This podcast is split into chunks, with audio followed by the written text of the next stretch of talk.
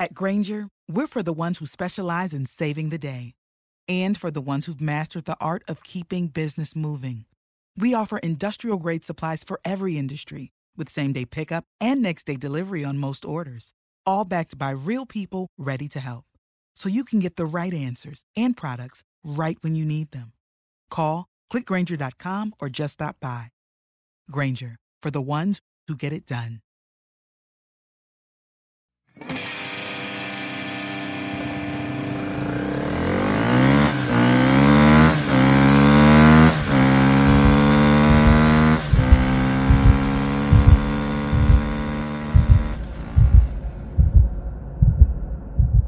Greetings and welcome to another edition of the Agile Uprising podcast. I'm your host, Jay Hrcsko. Joining me once again, I have Andrew Leff What up? and Joel Zinstone. Hello, hello. Did I pronounce that right? You did. It You only did. took six or seven episodes. Look at me. Uh, and we might have a special guest joining us later. Uh, he is, I think, busy right now downloading an illegal copy of Lightyear um, because he knows it won't be shown in China. So, uh, what's the topic of this week's episode? So, this is the first episode of the series uh, that we're titling Metaphors Matter. That's the name of this series. And what we're going to be talking about through this series is there's a lot of discussion right now in the public discourse about words and words matter. And based upon a bunch of conversations that some of us have had, we kind of are, are circling an hypothesis that maybe some of the terminology we use in the world of agile and organizational change is the wrong words to use. So, this episode, Joel did a presentation for me at a college course that I taught, and it was brilliant and it was based on some of these ideas. So, we're going to actually dig through this and have a discussion around um, what starts off as the idea of are we mechanics or are we doctors? And with that lead in, Joel, I'm going to pass it over to you. Oh gosh. Well, well, thank you. Uh, first off, and, and thank you for uh, the invitation a few months ago to, speak to your class. That was a, a really incredible uh, opportunity. Uh, shout out to Drexel University for sure. You guys are, are where it's happening. Um, so, so when we when when we started this conversation, we probably really started this conversation a year or more ago at this point, right? Right, Jay?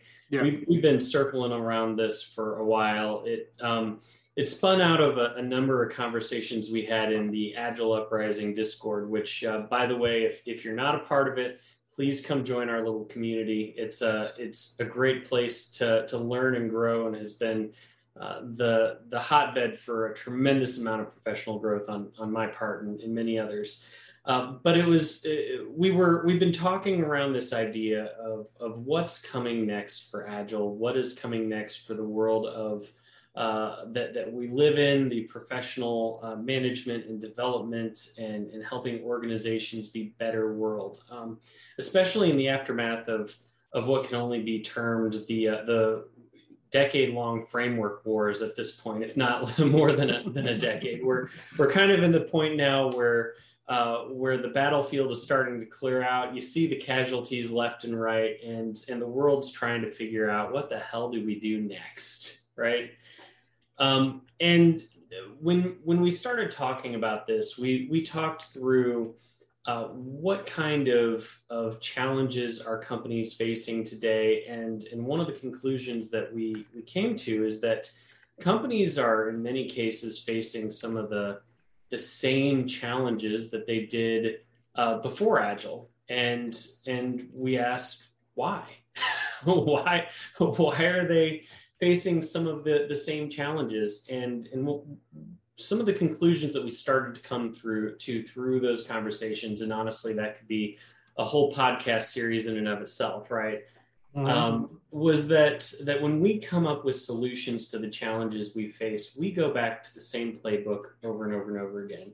We do some kind of a combination of a root cause analysis. We uh, kind of create a, a, process or a new framework or methodologies to, to try to fix that root cause we hire people, we fire people, we train people, and uh, more often than not, we blame people. Uh, every every iteration of our work management, we found different people to blame. Right?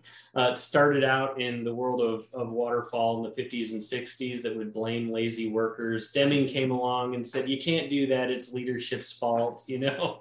um, the lean got developed more and said, no, it's the process owner's fault. And uh, final, finally, when we kind of got to the world of agile, we said, you know what? No, it's it's everyone's fault. It's everyone's mindset's fault. People just don't think right, you know. And we we spent so much time sitting there blaming that that we uh, we decide um, that the only solution is to start some kind of a transformation. And we come up with a new word every iteration of this. Today it's transformation, um, but but we've used many words throughout the, the decades, right? And, and when we do that, we we get buy-in, but usually by any means necessary, right? There, uh, whether it's you will buy in or you will not have a job, or you know, we, uh-huh. we gain buy-in by however we can. We roll out some new framework or process. And the additions we, we've uh, brought to the table with the world of Agile is we change people's mindsets and we change the culture. Those are the, the rallying cries of, of the world of Agile, right? And, and our, uh, our conversation kind of boiled down to that, that this playbook of how we deal with problems and solutions really has two two hidden assumptions baked into them that I think we, we should start our conversation around. Uh, one of them is that people and teams and processes and organizations are part of a system that you can replace, upgrade, um, get rid of, modify, tweak, uh, if if they aren't operating the way that we want them to operate, right? If, if they aren't doing or performing the things that, that we want them to do, we put them on a training plan. We put them on a uh, a uh, a path to a new framework. Uh, we we do uh, we do coaching that sometimes uh, looks more like telling people the list of things that they they need to do to be good. We do a lot of virtue signaling, right? Right. Um, and and then the other hidden assumption, and this is this is really what started. I think this this assumption that we uncovered really launched us into the conversation we're having today, and that is, and it's huge in the world of agile. We have this assumption that teams, organizations, and companies should continue on indefinitely. They should effectively live forever, right? Uh, and this is huge in the world of Agile because uh, we, we talk through how we need to get teams to peak performance and uh, and that that high those high performing teams keep them there for as long as possible, et cetera, and only only restart uh, when when personnel changes but we really kind of push under the rug and, and try to hide the, the idea that a team will end up dying and will end up ending, right? So I think that's a, a good place to, to start the, the discussion there uh, after kind of giving some of that, that uh, background. So, uh, so Leff, what do you, what do you think about some of those, those initial topics there? Yeah, no, I I, I love this topic. I love the metaphor. Uh, you know, it's something that I've been kind of toying with in my own brain, but something something that has been in in my you know experience I've been shying away from is is that high performing term. I find it to be fatiguing. I find it to be unrealistic, and I find it to be not necessarily in the spirit of I think how it was intended.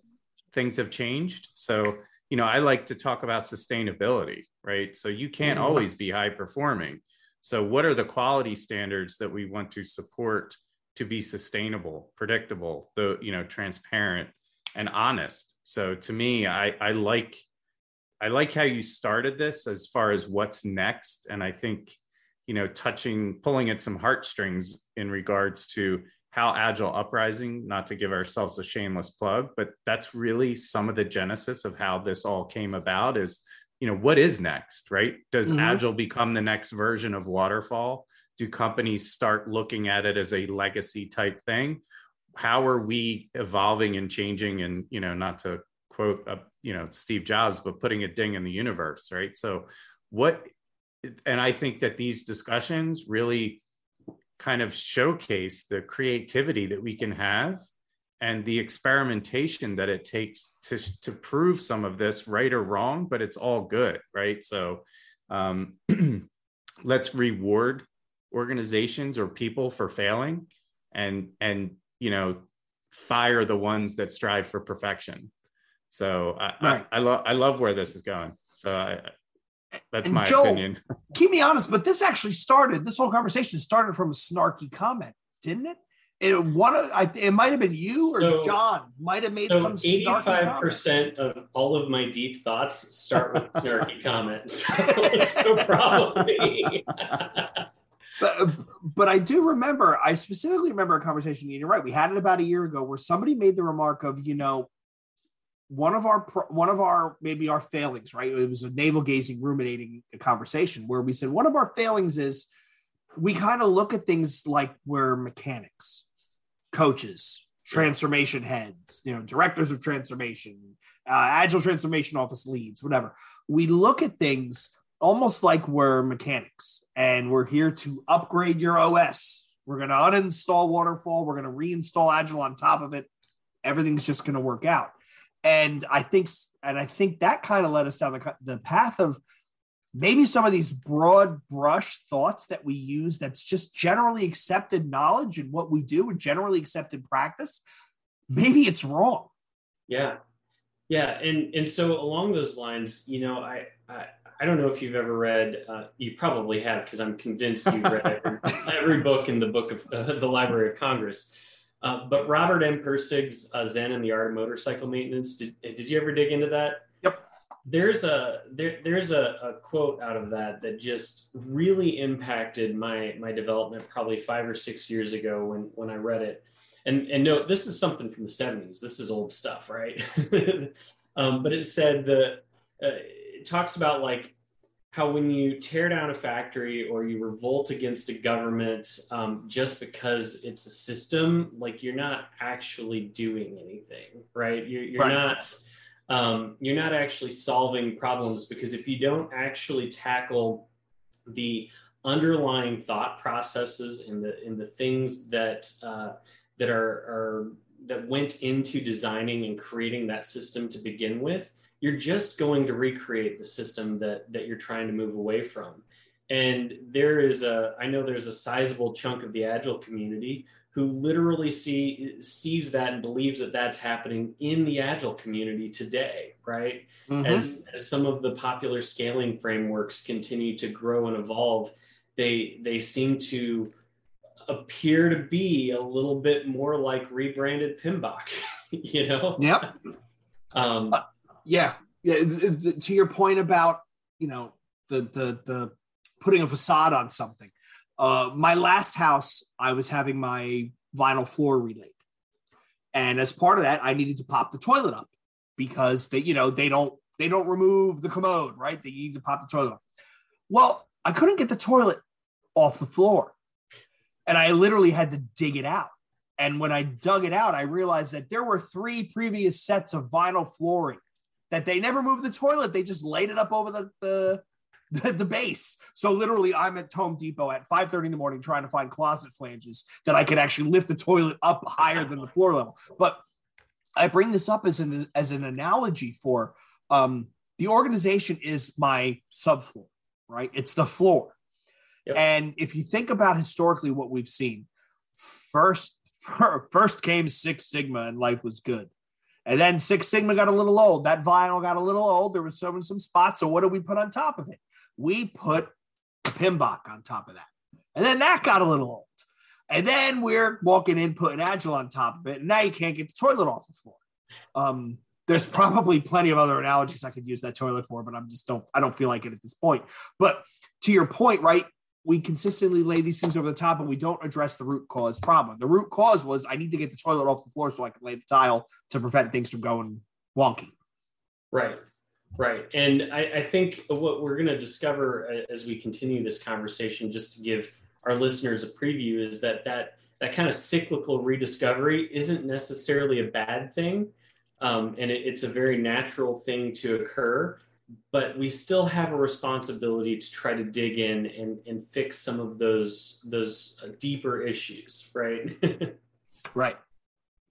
So so actually, you know what? That's a that's a good place to start. Like let, us talk about uh, the analogy. You started out talking about the analogy of the mechanic, right? And, mm-hmm. and, how maybe a lot of the language that we use and a lot of the thought processes that we use um, may compare companies and organizations and teams to to machines and uh, and some of the things that that entails. Do you want to do you want to maybe talk us through some of your thoughts about maybe what some of those uh, what some of the the phrases and, and ways that we think about that might be a little bit more mechanical in nature with uh, with how okay. we think about things? Yeah, yeah. So so think about it. Let's start from the the, the base base model, right? So typically we talk about systems and systems analysis and systems coaching and complex adaptive systems. Well, systems it's the word system itself like everything else with semantic diffusion it means different things to different people. But me personally when i hear the term system i think of here i am back to the toilet inadvertently plumbing right? I think of plumbing right? It's a self-contained closed system and there is a there is a multiple points of entry multiple points of egress there's routing here and there but it's very mechanistic and the thought is when your plumbing goes south, you usually are kind of limited to one or two or three different ways to fix it, right? We and consistently kind of linear, right? very, like- very. It's very linear. Again, it's it's there's a path, there's a process. And a lot of times when we come in as coaches, that's what we want to apply is we want to apply like the systems way of thinking where I'm not disagreeing with the whole systems inspired leadership and Leff just did that brilliant interview with Marita. And the the whole you know viewing things holistically as a system like I, there is obviously value there so don't take me out of context. What i'm saying is the usage of the term system is heavy heavily cognitively loaded towards something that is easily reducible to something of complication. It's very mechanistic your engine your car is a system your exhaust is a system all that sort of stuff where I think that maybe what we should think about is using something that's based more based on a life form. Right? That and that was where your point was, Joel, where when you let in, when you started talking about organizations, you know, survival is not mandatory. It's not mandatory in any living system, and no living system, living, sorry, no living thing. See, that's how the pervasive the word is. Nothing is living forever, and nothing is guaranteed to live forever. So why do we why do we treat companies as if they're just uh, what's the word I'm looking for here? They're they're um they're they're never going to die. They're almost invincible, right? Yeah. So yeah. So something you're saying, and and to jump in here is is something also that that that puzzles me and makes me extremely curious in the sense of what happens when we walk through the doors of work or virtually log into work that changes our language, our presence, right? How we treat people, how we look at people and when you talk about systems, right, I use that term a lot. And I that's another word that I, I have a tendency to now shy away from because I'm in a software company, you know, I'm in the software industry. So systems means something very different to an engineer than it does to a coach. And I find myself often using these terms that feel diff that mean something to me that translate different. It's kind of like uh, I don't know for any car people out there, right? Like engineers engineer a car. When you go in as a mechanic to work on that car, you're like, why on earth would you put that there? Right. Like, I have no access. I can't get that out. Like, literally, I got to remove the whole motor to get to a very small component that costs $12. So, that type of thing. Right. So, how are we over engineering our systems of people to mimic what we're trying to get to? That becomes that kind of roadblock or that blocker or bottleneck from actually creating change because it's too deep it's technical debt it's almost like it's spaghetti yeah. code we can't unravel it there's too much that will break so Leff uh, i, I kind of want to pick your, your thoughts on this um, do you think that the analogy of, of using words like systems and, and its ties to engineering and its ties to engineering design do you think that that uh, that that alters how our leaders actually design uh, human systems and and our organizations and and the lives that people lead at work? So it's an interesting question and i think the thing that comes up for me is do i think our leaders care about how teams are designed uh, to me, I I have I've been uh, working with you know numerous companies for a long time, and I'm not sure that's in front, right? Like, hey, you got to get stuff done. I have X amount of dollars to to staff it, right? I I can't even sure. use the term resources, which is what most people will use, right? To staff this to and and to deliver based upon an arbitrary date that no one ever vetted or scoped or you know understands the breadth of work or how heroic people are going to need to be. So i don't know if leadership cares right? Is this capitalized or is this non-capitalized? Can i recoup my cost or you know is this just all overhead? So I, I don't know. That's a tough question for me to answer. I think i lean into the side of i'm not sure that they're really triggered or acknowledging that that is something real, right? To them, it's like, get it done. What part of get it to get it done don't you understand? I, don't give me. I, the, I think you're details. right. Like I, I, definitely think you're right. I think the one place that I think it does impact leadership a lot, though, is using uh, machine language makes makes leaders feel much more uh, emotionally numb to the reality of the actions that they take. Right, right. Calling somebody a resource, it makes it easier to lay off. Re- you don't, you know, you lay off resources. If you stop calling people resources and you start calling them heartbeats, not even headcount, heartbeats. When you say I have to lay off some heartbeats, there is something that even even if you are a pure sociopath and you won't admit it, and Leff and I have worked with some people who definitely fit that mold. there is some part in the in your prefrontal cortex that has some sense of revulsion to that thought because we're yeah. not engineered to be terrible to one another. And and so and just I, oh, go ahead, Leff. Yeah, I was just going to say yes, and it's when I it's funny you said heartbeats, right? I, I do like friends and enemies, like either you want to be friends or you want to be enemies uh, when in a team environment or even a group environment i get a lot of interesting looks and i had one uh, executive tell me i don't need an effing therapy session right now right so the that goes do. to your point right so, so that that goes to your point right like i don't know if they're really acknowledging the even just the sim- simple approach of changing some language how that can influence right. things in a way that could help support some change. Maybe good, maybe bad. We don't know. Very true. So, so we had a, our uh, our special guest uh, sneak in here silently for the past five minutes or so. Uh, welcome, John. um, you, you, guys know him; he's been on here often. So, so thank you for for joining us tonight. Um, well, and, and we're talking, John, about uh, the the analogy of, of seeing a company like a machine versus the company like uh, an organism, and we haven't quite gotten to the the organism viewpoint yet. Uh, we're, we're still on machines. Well, on the on the topic that you guys were just talking about, it was kind of funny. I was thinking of all these situations where you guys were talking about like you don't lay off heartbeats. I went to the mode of like we all know that um, in very and this is a very left field analogy but in extreme cases right everyone looks at the human anatomy or the human body and knows exactly what to expect of what's ideal right? However in the worst case scenario if jay had something happen to his arm we all know he would survive and live without an arm and he would rather live than die but nobody wants to lose an arm. But we all know how painful and permanent and it sucks to lose an arm. And I feel like sometimes, to your guys' point, if I just say, "Well, I lost uh, one of my resources on my body," everyone's like, "Ah, oh, that stinks." Nobody says that. so, yeah. Um, so I completely get it. It was a good analogy. Absolutely.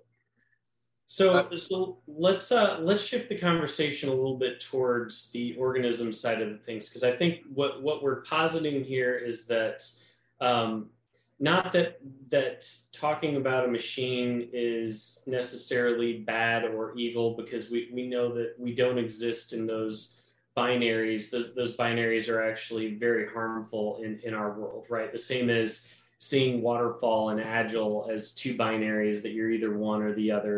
We, we try to stay away from binaries but when we're talking about kind of a a current state of where we are and where we want to move towards eventually Uh, Jay, what, what are some of the things that you think about uh, about thinking about a company like more of, of an organism and uh, and something that's a little bit more doctorish than mechanicist? Okay, okay. So I think that, and I hope I don't get out, get too far out over my skis because we have a later episode where we're really going to dig into the mental model that I've created for myself. Everybody's going to tell me I'm insane. Maybe I end up committed. Um, but I, I, think when you think of an, uh, think of a company like an organism, right? Organism, organization, organ. It all has the same Latin root. And no, I don't remember what it is.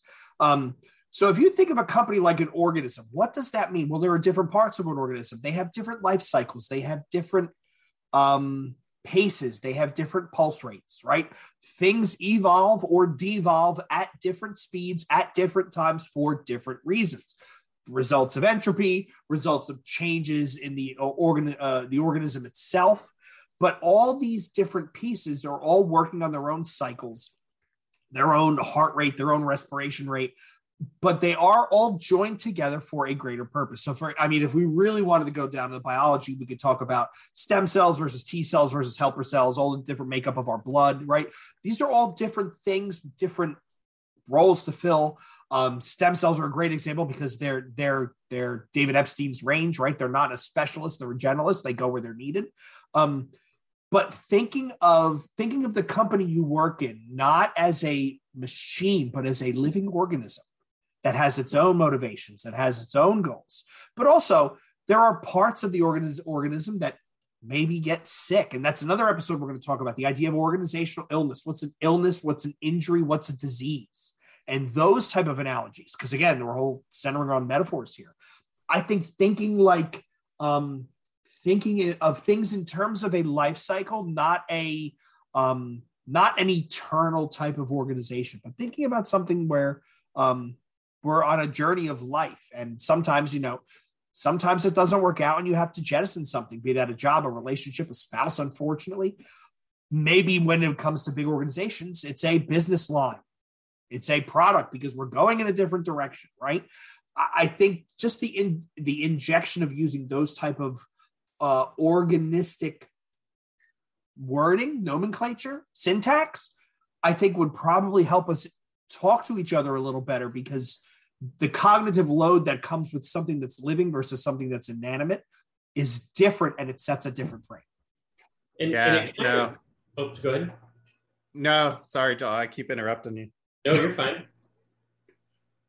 um, uh, for me, it's something that uh, we were talking about on Discord a little bit, and um, it's I've been experimenting with it around organizational health, right? So when you talk about organisms, so what is the health of the organization? And then are we treating symptoms? Are we doctors? Are we first responders right? Are we taking things right as we see them to try and you know revive a heartbeat? Or are we plastic surgeons just making cosmetic fixes? So to me there's something there about how do we connect the common things that we experience? Everyone goes to the doctor or mostly everyone right at some point in your life. So you you understand that and you understand that when you're healthy or not healthy right? You also understand that when the doctor's like your cholesterol's through the roof you need to stop eating x y and z it's a choice. Either you choose to or you don't.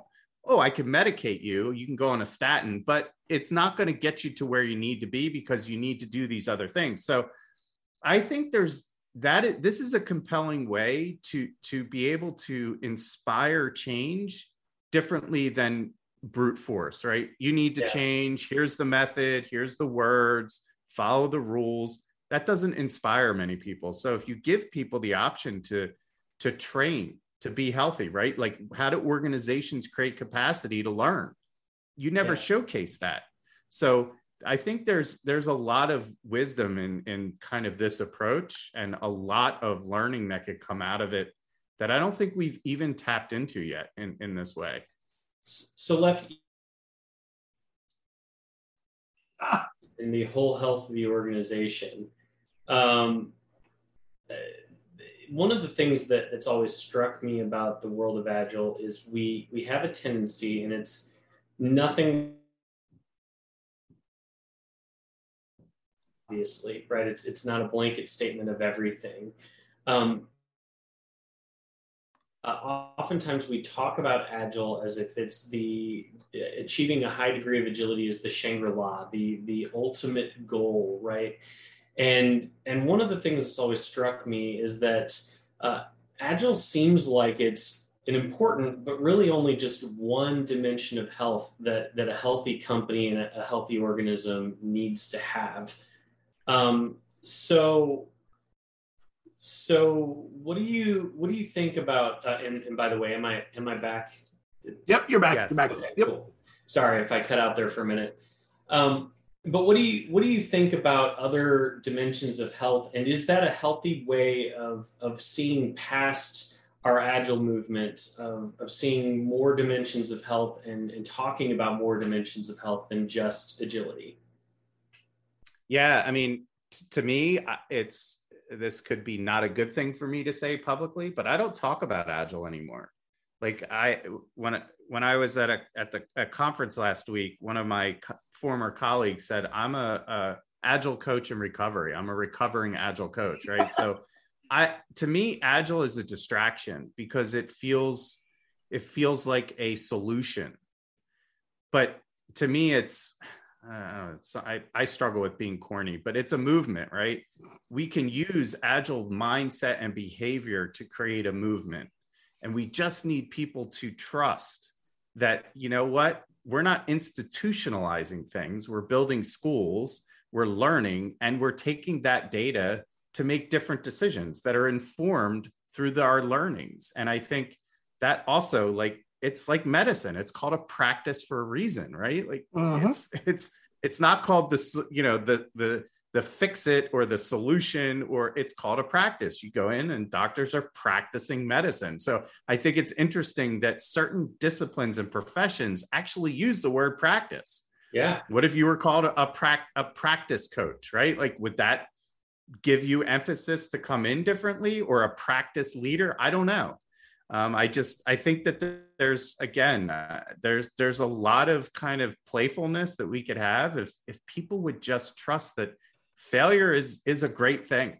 Failing forward is is yeah. we should all aspire to continue to fail forward. I, I, think it's trust. I think the biggest thing is just just assuming that everyone's here with a positive intent, trying to make the world better. We can then, like you said, play with words. Um, John, one of the things that when I went back, I actually went back through one of our old threads, and one of the things that you kept hitting on was, um, and by the way, for those of you listening, these two are the worst. John and Joel are the worst to be in a chat room with. I'm traveling to Portland. I'm busy with work. I'm on a different time zone. I'm not checking Discord. I logged in and it gives me this prompt that I have 1,127 unread messages. And it literally took me two hours in the airport to go through all these things and leave notes. So I kind of hate these guys. I love these guys, but I hate these guys. Um, John, one of the things you brought up was the idea of knowledge and how when we look at things mechanistically, knowledge is downloadable, it's trainable. You write a playbook, you pass, you know, it's just out there, it's in Confluence, read the wiki. Yeah. Where knowledge in an in an organism, it's reproduced, it's reconstituted, it's rediscovered. We talked about mitosis. Um, can you can you give us uh, go out go in a little bit on that and yeah, the thought behind that? It, it's a it's a fascinating talk. Honestly, I even struggle to talk about it because I'm I'm still wrapping my head around it myself. But people i mean i'm looking back at the analogy of just like mechanical and what was talking about there too because a lot of when we talk about the company needs to be a machine and maybe this is also my pessimism coming out with from left's uh i'm just piggybacking the, we tend to like praise when people are acting in a machine like way when the only thing i see is well we should have automated that and moved the person to something better then and like, so I, I, always say, like, oh, he's a machine or she's a machine banging out this code. And I'm like, well, then we probably should have automated this. This is probably not a good thing. We put that person on a harder problem if it's so easy for them.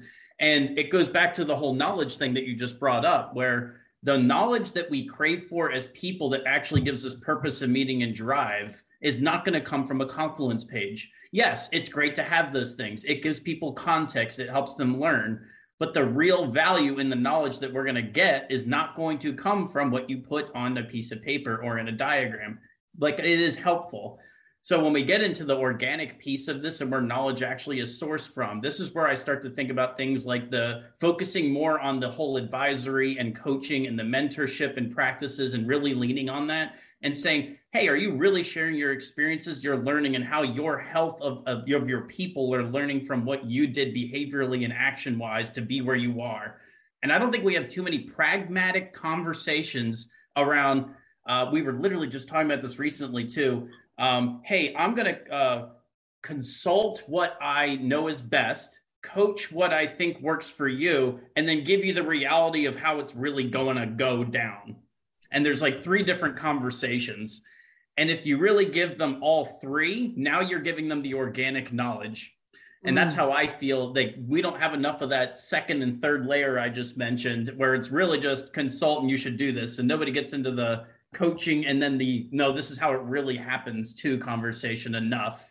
Because right. we all know why, right? Secrecy is power. Power means you're in, eh, important. And a lot of people still use that, which is why the whole organic and mitosis knowledge is not natural today right we look at things and and it's it's a kind of a human thing we treat things some, as a almost competitive advantage i know you don't and i'm going to use that to my to my benefit where you know you were talking about that and i looked over my shoulder because um there's a guy that's been on jim rutt's show a couple times. His name is tyson yunkaporta he's an aborigine from australia.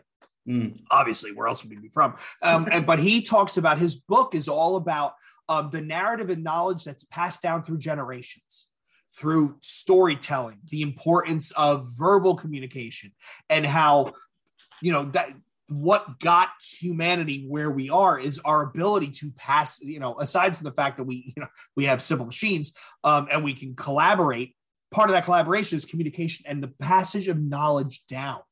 And we do, you know, we can have the nature versus nurture debate till we're all blue in the face. Um, we can agree to disagree, but there is no denying that there are certain parts um, of ourselves and not only our organizational success that can only come from interacting with the organism and having that conversation and lear- picking up that knowledge through what's happened and what's come before. And that organic view of, of knowledge to me was like kind of, very, it was very, very resonant. Mm-hmm. Because uh, you know, nothing is worse than when you start a job and they point you at their SharePoint site and they say, "Go read all the pages you can find." And most of us do that. And we do it for like three hours. And we're like, okay, well, now I have the purely sanitized, Facebook clean version of how this relationship is. now let me talk to the relationship counselor because I really want to see when it's War of the Roses and they're winging pottery at each other. Tell me what's really going on. Because mm. it's a sanitized, idealistic version when you get into the mechanical. It's very sanitized, it's very idealistic, it's very binary, where real life and, is anything but. And very efficient, which is why it's attractive, right? Um, dealing with, uh, so to go back to your nice little toilet and plumbing analogy, um, dealing with with waste with a waste plant, a plumbing system all the way up to your toilet is far more efficient and uh, and and neat and tidy than putting together a, a, a, pond that the waste flows into where there's a natural balance of bacteria that deal with the waste based on the number of humans that, that are in the area, et cetera, et cetera, right? Um, it's, it's far more efficient to do it with that, but it also, uh, it also has a lot of not necessarily desirable side effects, right? Mm-hmm um, things like the material that we use in in our pipes things like what do we do with the stuff that is left over after the, the waste processor gets done with it? Um, and and so when we when we talk about that in terms of, of companies we see very much the same thing where uh, knowledge transfer. We, we we believe that we can just hook a ethernet cable into one person's ear hook it into the other person's ear download knowledge from one to another via a Confluence page or a knowledge transfer session or what have you. But the reality is, is that's a sanitized, highly efficient, but far far less quality way to to transfer knowledge compared to the the organic messy version, right? right, right. And, and it's very it's I mean, so let's let's we have talked about organisms. We've talked about you know the analogies. We've talked about the words we use. We've talked about toilets and plumbing. Um, when we start talking about the idea of uh, uh what's the word? Where, where am I going with this? So when we talk about transformation, right? Organizational transformation, organizational change, agile, not agile, lean, safe, DevOps, digital, whatever, right? We talk about we view things mechanically. It's we need strong leadership support. We need to supply resources to coach and to transform. We need to um, and Joel, and I'm I'm liberally stealing from Joel's slide. Uh, we need to replace the parts of the system which are incompatible with the transformation's goal. What? Right? Well, That's how we view things in the mechanical world. And when I just say that out loud, I'm like, this is really delusional. But Jay, how often have we had the conversation about how agile transformations would be, and, and this is in the agile world with well-meaning people who, who love agile, who are not are, are, trying to help everyone be better. We have these conversations where we talk about how um, the whole agile transformation would just go better if we would just replace the executives. Just just chop off the head and and everything's good. Well, guess what? Chopping off the head isn't going to make things good. Right. It doesn't save the patient, you know? No. but to chopping off the head, right? You you talked about Joel um, when we had when you did your presentation. Um, successful transformations require understanding dimen- the dimensionality of health, yeah. right? It's it's a rubric of multiple lenses, and and when you're trying to be healthy as a person, right, you make small changes here and there to kind of adjust and and and retrain where you're going. Um, and you talk about do not use, you try to not use dramatic, dramatic system wide shocks to a system, to a body, right? We don't want to do that unless, and you call it out, uh, your wording is great. I'm going to steal it verbatim. Um, only when the risk of death is higher if you don't. And then it only can be done under careful supervision.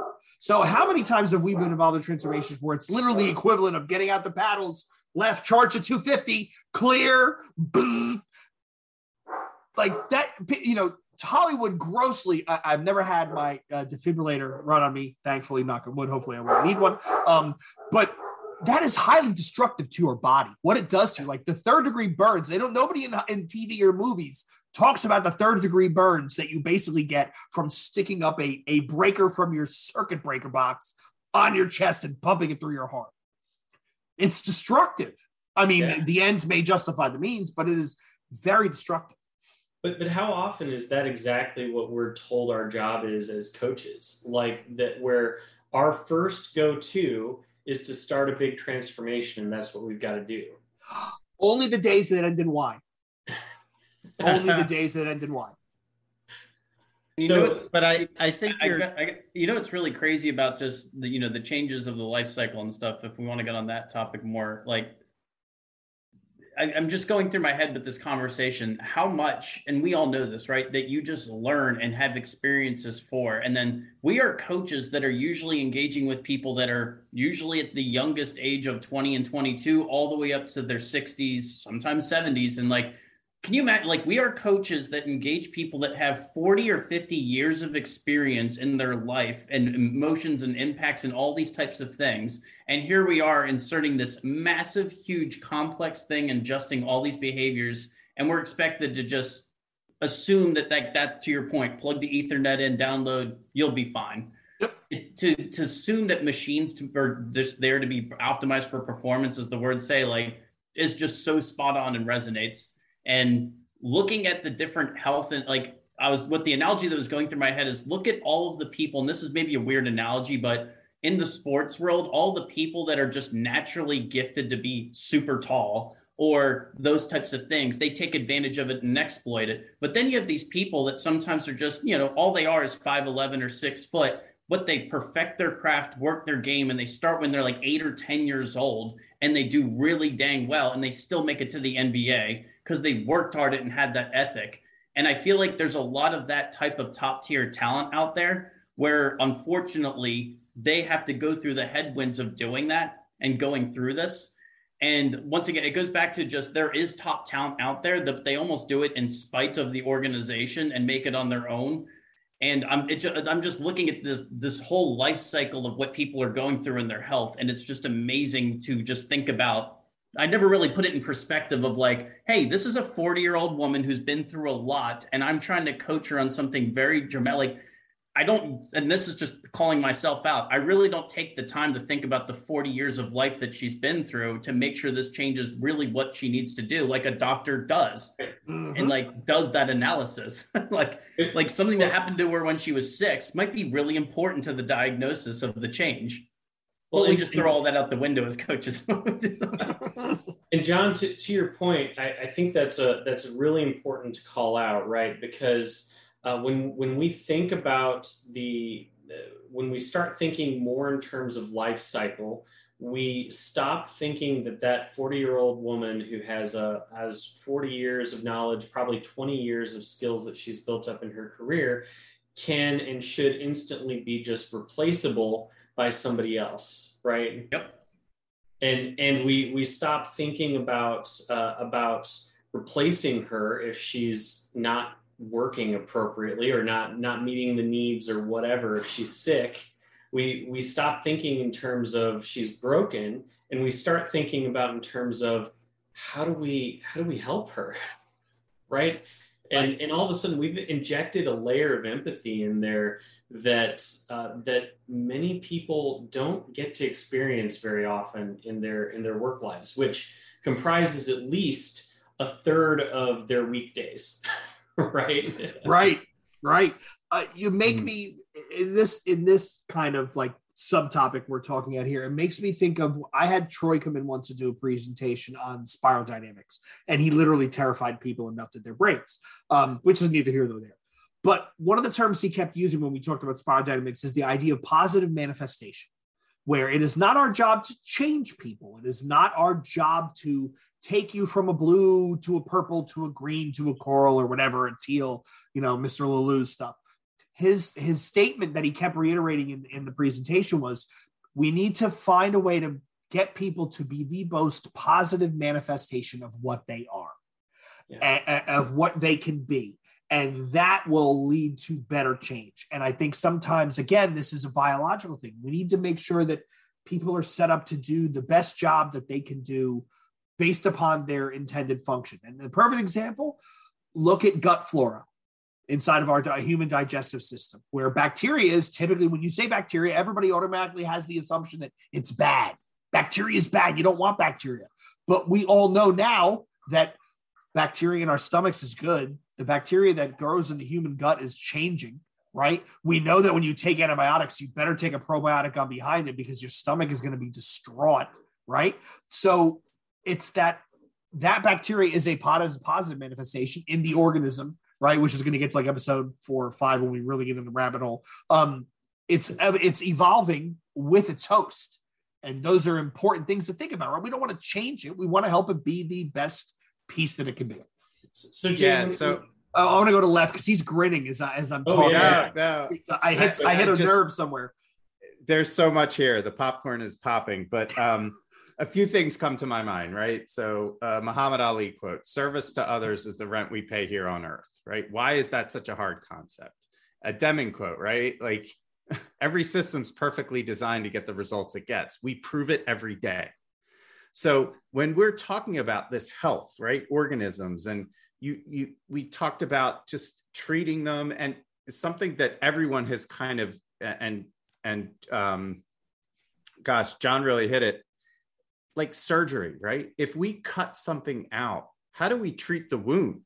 How do we rehab what we've just removed, right? Just because you move the person or the leader or the the coach, what is the impact to the whole ecosystem or to the body of the organ um, the company right that we're now have to rehab something or there's a scar there that takes a long time to heal so again just touching on that it's connect we can connect to that. It's it's it's connectable right? It's not some abstract software concept or some weird coaching kind of concept. It's it's relatable right? If you've ever had surgery you know it sucks to heal and go through the process of rehabbing and and getting back on your feet and just getting back to where you were and you may never get there right? You might not be able to obtain that same level as where you were just based upon how much trauma your body has experienced.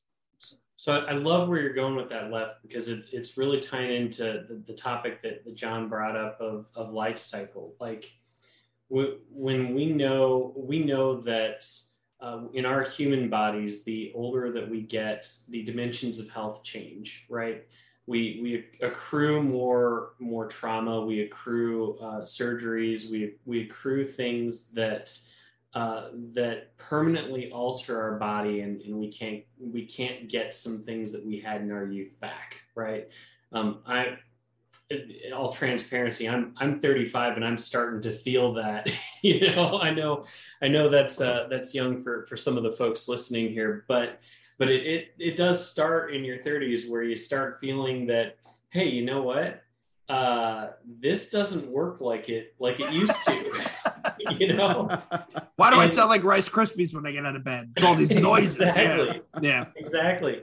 And and so when we when we start thinking about companies and teams and organizations as uh, as an organism and we start we start assuming that, that that has a life cycle that a company will be born it will live and it will die one of the things that's really interesting to me is this idea that the dimensions of health are going to be radically different when a company is in its youth compared to when it's when it's elderly right like we're not going to expect a 90 a 95 year old man to be as physically agile and nimble as a 20 year old that would be insane right? We might celebrate it if it happens, if it just happens to happen. We would praise that, but we wouldn't make that a baseline expectation. But we do that with companies all the time. We go in and, and we, we see um, podcast after podcast with, with companies uh, and, and presentation after presentation that says 95 year old IT department not actually 95 year old, but you need to go compete with the Googles and the Amazons. You need to go compete with all the startups that are out there. You need to have the same level of agility as everybody else. Now, is that the reality of, of competition in the marketplace? Maybe, but should we be thinking about it that way? Mm. The, the uh, no. go on, go on, left. No, go, go on. No, I I say no, right? Like why why why compare yourself? It's to me, it's what's the sense of urgency for your organization? How are you inspiring the innovation needed to stay relevant? And how are you pushing the envelope, whether you're in product, software, whatever it might be, to constantly deal with the. Ch- if COVID didn't teach us anything, it taught us that we have to be able to change. And at any cost, at any sort of point in time, no one is safe, right? A, a, a disease can shut down the world. So how how are we taking that data and using it to to really focus in on what's important? Uh, we're not Google, right? Like there's only one Google. So right. why are we comparing? We don't. A lot of companies don't know at what speed they're traveling at to date, right? right? They they could be moving too fast. They can't read the signs, right? It's the data is just a blur.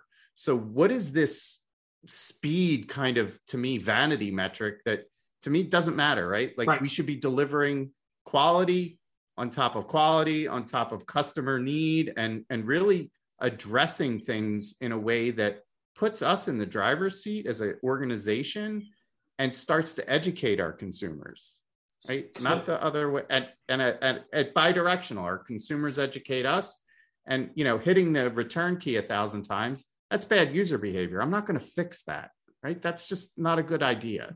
Yeah.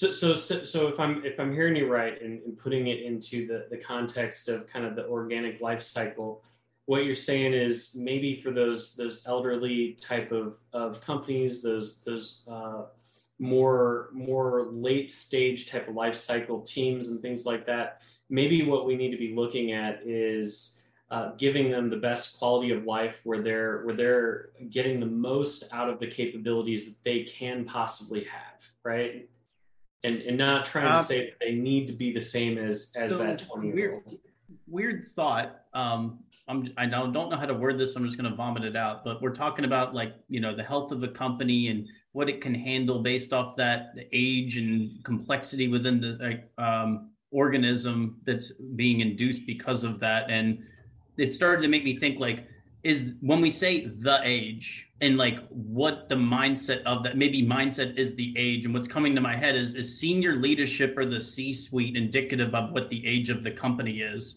Because you could hire a new ceo and it's like is that a new birth? Like is now is that age refreshed now? Is that is that new life in a different organism? No. No it's a ship of theseus. No. Look look at look at look at at look at our american political climate in congress we get new congressmen occasionally. You know, uh, here comes, you know, the king is dead, long live the king. Here's a new boss, same as the old boss. No, I don't think so.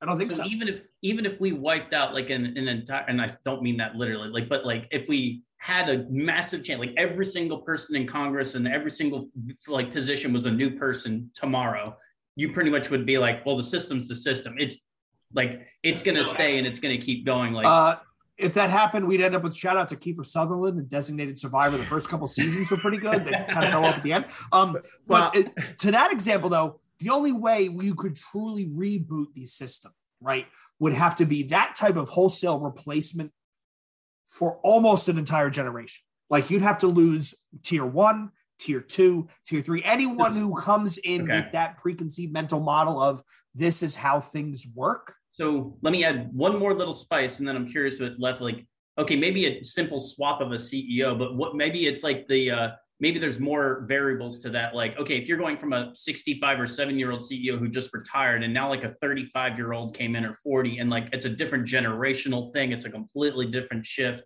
Maybe that will sway the change. But like, this is what was going through my head though when we were talking about like, can a company is it like does it just age and it just is what it is and it's going to die at some point or can it re- kind of recuperate or change itself? And i was just challenging myself on that.